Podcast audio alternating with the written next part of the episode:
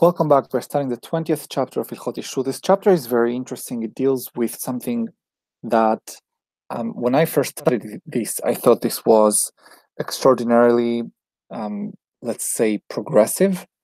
Um, and it deals with the assumption of how much girls are supposed to receive as gifts from their fathers when they get married. So that's the main topic of this subject and how what's the order, order of priority when the father didn't specify what they are supposed to get and then he dies.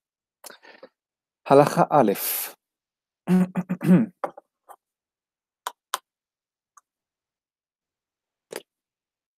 ציוו חכמים שייתן אדם מנכסיו מעט לביתו כדי שתינשא בו וזהו הנקרא פרנסה. חכמים prescribed that a person must give a little bit of his assets to his daughter so that she she gets married she brings it in, into the marriage and that's what's called parnasa המשיא את ביתו סתם לא יפחות לה מכסות שפוסקין לאשת עני שבישראל. The, if someone is, is married his daughter and uh, and did not specify any gift, then at the very very least, least it's expected that he gives her her basic basic needs, which is uh, basic garments, basic clothings, um, like uh, like a, any wife of the poorest person of Am Israel would be entitled to from her husband. שביארנו, as we explained in uh, פרק י"ג, במה דברים אמורים? When are we saying that? בשהיה האב עני. אבל אם היה עשיר, הרי זה ראוי שייתן לה כפי עושרו. And this is all when he was himself a poor man, the father, but if, if he was wealthy, he should give her as much as he can afford. Halacha bet. Halacha bet will specify that these gifts that the father needs uh, should give to his daughter are um, are waivable. The father can can decide not to give this gift. פירש על הבעל שאין לה כלום ושיכניסנה ערומה so the father said to the husband, Okay, you're going to marry my daughter, but on the condition that I give her absolutely nothing. She doesn't take even even undergarments from my house. You have to provide for everything. In lakelum, if uh, the husband agrees, then that means that he agreed to clothe her and to provide for her, and then she takes nothing. And then the husband, as soon as he agreed to that, he assumes a responsibility over uh, dressing and providing for his newlywed wife. Even before she comes to live with him, he starts to provide for her. הלכה ג' האב שמת והניח בת. Father passes away, he leaves a daughter behind. עומדין דעתו כמה היה בליבו ליתן לה לפרנסתה ונותנים לה. The bedin tries to estimate, tries to read into his mind when he was alive how much he would have wanted to give to his daughter, and that's what they give to her. And how do they know how much he would have given to his daughter? From the environment, from his friends, his family members, um, and from uh, the way he, he did business, if he was generous, if he wasn't generous, how how much he cared about what people thought of him and what they'd say that his daughter uh, is getting, etc. So too, more obviously, if he married another daughter while he was alive, we'll look at what he did for her.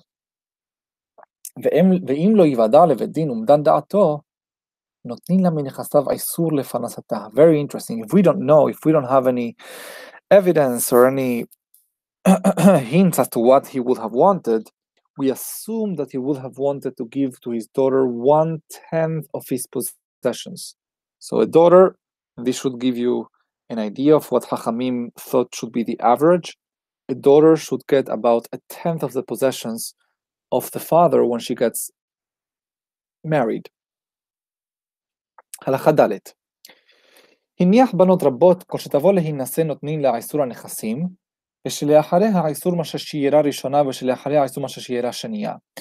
if uh, there is multiple daughters and all of them want to receive something from the estate upon their getting married, so each one that comes to get married, if we have no idea how much the father will have given to her, we said we give them 10%, but the 10% that we give is always 10% of the assets at that moment. So the first one will get 10% the second one will get 10% of the 90%, namely 9%.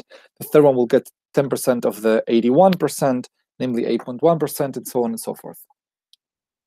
ואם באו כולן להינשא כאחת, ראשונה נוטלת איסור, והשנייה איסור מה ששיערה ראשונה, והשלישית איסור, מה ששיערה שנייה, וכן אפילו הן העשר, וחוזרות וחולקות כל האיסורים בשווה, ושאר הנכסים לאחים.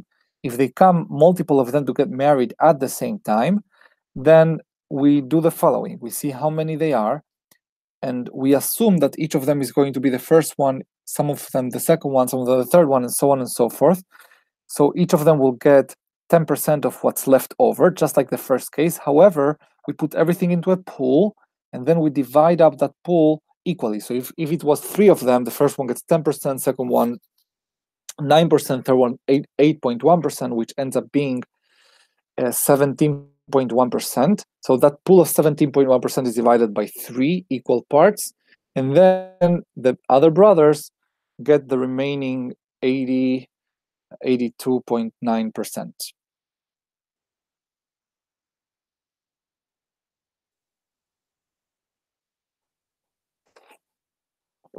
I'm sorry, um, 72.9% So it's it's um, it's it's, it's 27.1%, and then uh, the remainder is 72.9%. הלכה ה' איסור זה שהוא לפרנסה אינו מתנאי הכתובה. This tenth that we assume for the פרנסה is not one of the conditions of the כתובה. לפיכך אפילו לתקנת החלונים אינו ניתן אלא מן הקרקע. Therefore, even, even um, for those, the Geonim that said that some things of the ketubah should be taken from mitaltalim, this is not uh, part of the ketubah, and therefore it can only be taken from karka, from uh, fixed assets, from real estate.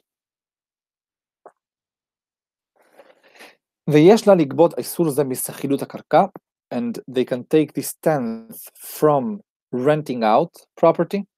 ואם רצו האחים ליתן לה מעוד כנגד איסור הקרקע, נותנים and if the brothers decide that they want, they prefer to give to, to their sister a, um, a another kind of assets or a monetary amount compar- comparable to, to what she would have gotten otherwise from the karka, they can do so, and then they keep the karka, they sell it, or they do whatever they want with it. הלכה ו' האיסור זה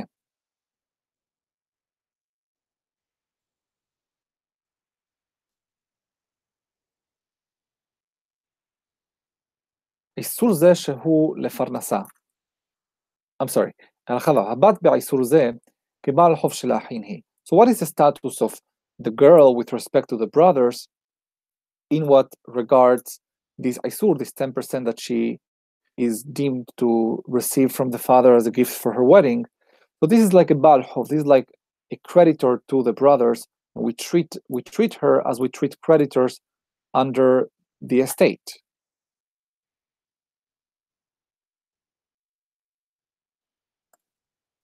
What does that mean? לפיכך נוטלת אותו מן הבינונית בלא שבועה. So she, if there's three kinds of land, one is a good land, one is a medium land, one is a bad land, and mostly this this was relevant for uh, not for the price that they had, but well, also for the price, but not, not for the value of the total land because that had to do with area as well and what's planted in it, but it had to do with its potential for income because bad land cannot have a lot of income and it has to do with the transferability.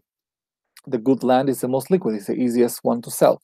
So she takes from the Benonit, like all creditors, and there needs not be a shavua. If the if the brothers died, then she takes it from the ziburit. Ziburit means the the bad, the bad land, and through shavua שהרי היא נפרעת מנכסי יתומים, because then, if, uh, if she's taking it from the brothers who died, she's taking it from their יתומים, והבא להיפרע מנכסי יתמים לא ייפרע אלא מן הזבורית בשבועה, כמו שייפרע בהלכות הלוואה, and we said in other places already, and it's going to be specified in הלכות הלוואה, that when you want to uh, you want to take something away from the יתומים, you need שבועה, and you can only take it from the worst kind of land. הלכה ז' ואחים שמכרו או משכנו קרקע אביהן הבת טורפת מן לקוחות פרנסתה, just like any other creditor, if the brothers go ahead and sell that land that the their sister would otherwise have taken 10% from it, then the sister now as a creditor can go and get back and attach that obligation that they had to her to that land כדרך שטורפים כל בעלי חובות מן הלקוחות, just like any creditor does, כמו שהתברר בהלכות הלוואה, like we'll start in הלכות הלוואה, פרק י"ח 18. הלכה ח' מי שהשיא בנות גדולות ונשארו קטנות, ומת בלא בן, let's say someone had several daughters, some of them were adults and they got married while he was alive, and some of them were left uh, were left orphan while being minors and not married. So just to refresh our memory, those minor girls should receive mezonot so long as there is boys. So in other words, the boys get the estate, the girls get mezonot, the married ones will get nothing. However, if there is only girls, they all get the estate. So we would think that the ketanot get not only the mezonot, but they also get the gift for their wedding. So we already said in the last chapter they don't get mezonot, but now we are specifying also they don't get parnasa. אין נוטלים פרנסה לקטנות ואחר כך חולקים את הנכסים, אלא חולקות כולם בשווה. Now we are in a scenario where everyone gets an inheritance and therefore there is no obligation of parnasa. The obligation of parnasa comes to more or less to compensate the girls for not getting the inheritance. If they are getting the inheritance, there is no mezonot and there is no parnasa. הלכה ט' משמט והניח שתי בנות ובן, וקדמה ראשונה ונטלה איסור נכסים, let's say someone dies and he has one son and two daughters. The first daughter goes, she gets married, and she goes ahead and takes tenth, a tenth of the estate. I'm sorry, it's not if she gets married, it's also in order for her to get married. So she goes and takes a tenth of as parnasa.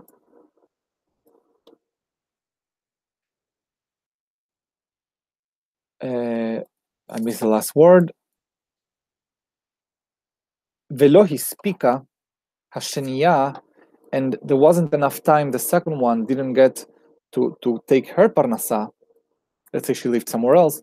Achemet until now the brother died, so the brother now leaves Yorshim, and those Yorshim are Yetomim.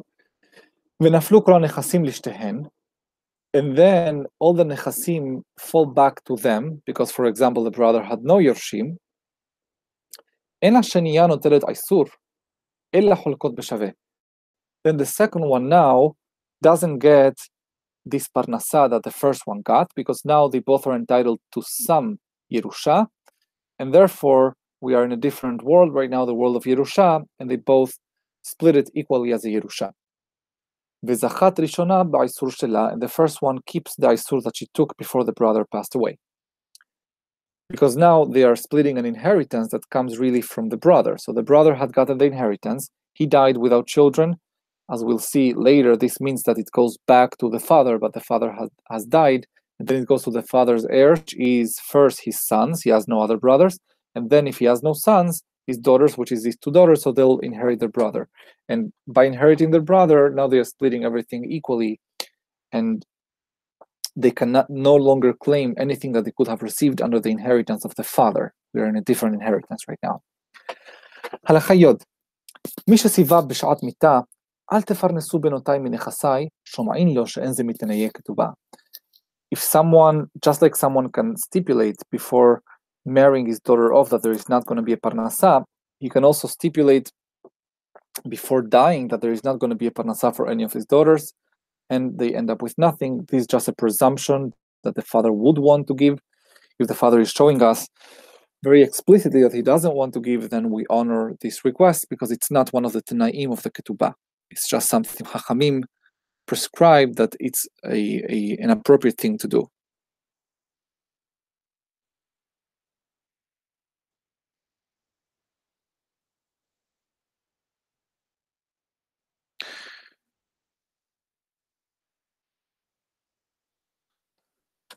הלכה י"א, מי שמת והניח אלמנה ובת, כבר ביארנו שמזונות האלמנה קודמים למזונות הבת.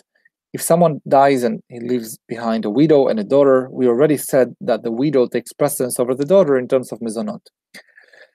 וכן אם נישאת הבת אינה נוטלת איסור נכסים מפני מזונות האלמנה, also, and this I think is more obvious, if there is only enough money for either mezonot of the mother or mezonot of the daughter, we give presents to the mother, and how much more so that the daughter doesn't get parnasa at the expense of the mezonot of the mother. The, uh, not only the mother, it could be also uh, a widow that's not her mother. וכן אם נישאת הבת, sorry, ואפילו מתה הבת אחר שנישאת, אין הבעל יורש פרנסה הראויה להינתן לה, שהרי הנכסים כולן בחזקת האלמנה שתהיה ניזונת מהן. And so too, if the, this, uh, this daughter dies after after getting married, so in in the ketubah, it's stipulated that the husband will inherit anything that she's entitled to. So you would think that now the husband has a very strong claim. He has a claim of Yerusha of his wife, but it's a claim on something that was never really his wife's, because this obligation was always subjugated to the right of the of the wife of the of, of the first widow to get mezonot from her deceased husband from the father of this girl that just died. הלכה י"ב קטנה יתומה שהסיעתה אמה או אחיה לדעתה ונתנו לה 150 זוז. יכולה היא מי שתגדיל להוציא מידם פרנסה הראויה לה. If the if the orphan girl while not being a, an adult, she was a katana, the mother or the brothers betrothed her to someone um, with her agreement. And then they gave her as parnasa something that they decided they thought would be appropriate, like 100 or 50 zuzim, but presumably much less than what would be a tenth of the estate of the father. When she grows up, she can go and claim the rest, the remainder of what she would have been entitled had the Beddin given her a parnasa או באומדן דעת האב, או איסור הקרקעות, either what the bed din thinks the father would have wanted to give her, or a tenth of the value of all the real estate that he left behind. ואפילו לא היו האחים זנין אותה, ואף על פי שלא, שלא מחד בשעת נישואין, מפני שהקטנה אינה הבת מחאה. And this is even if the, the brothers were not providing mezonot to her, and even if she agreed to, to this amount the moment she got married, but she was a minor, and therefore uh, we, we don't take her lack of protest as an agreement out of capacity. We ignore it and we let her come and protest when she grows up.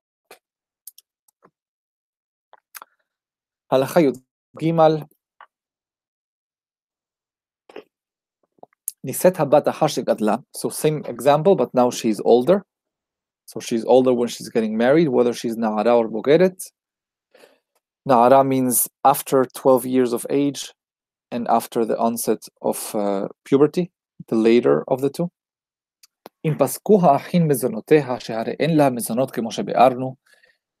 If the brothers gave her mezonot, which she was, wouldn't have been entitled to, like we explained, ושתקה ולא תבעה פרנסתה, and she didn't claim that she wants פרנסה instead, איבדה פרנסתה, we assume that she was happy with that arrangement, and she loses a פרנסה, ואם מחד לא איבדה פרנסתה, however, if she does protest, then she still can claim the פרנסה.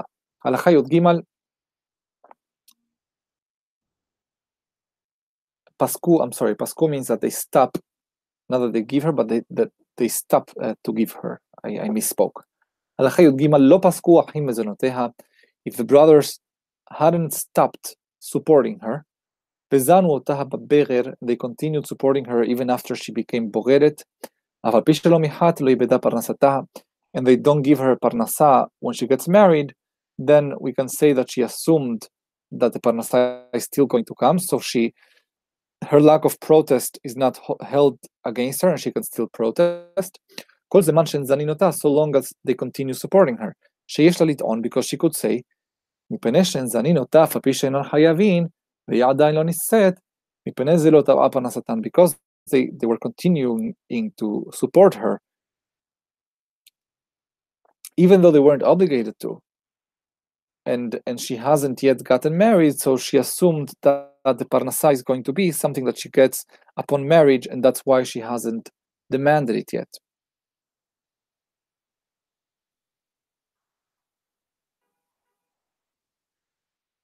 הלכה י"ד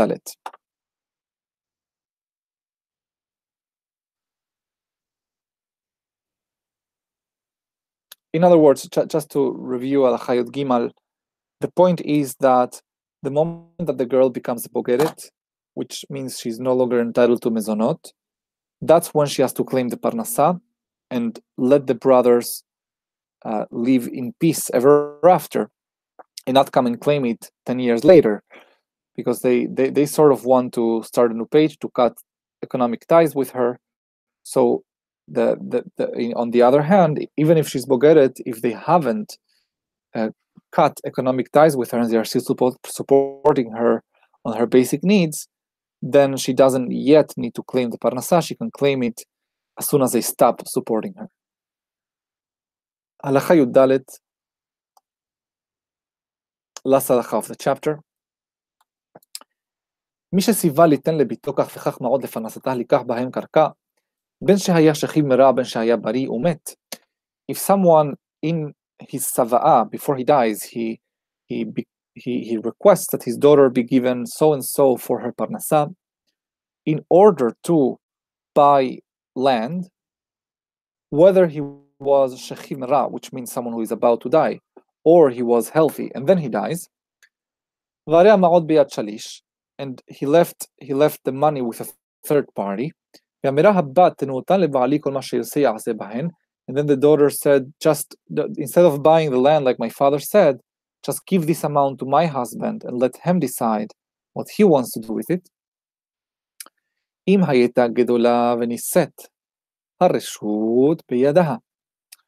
Uh, if if she was if she was uh, gedola, if she was an adult, and she just got married.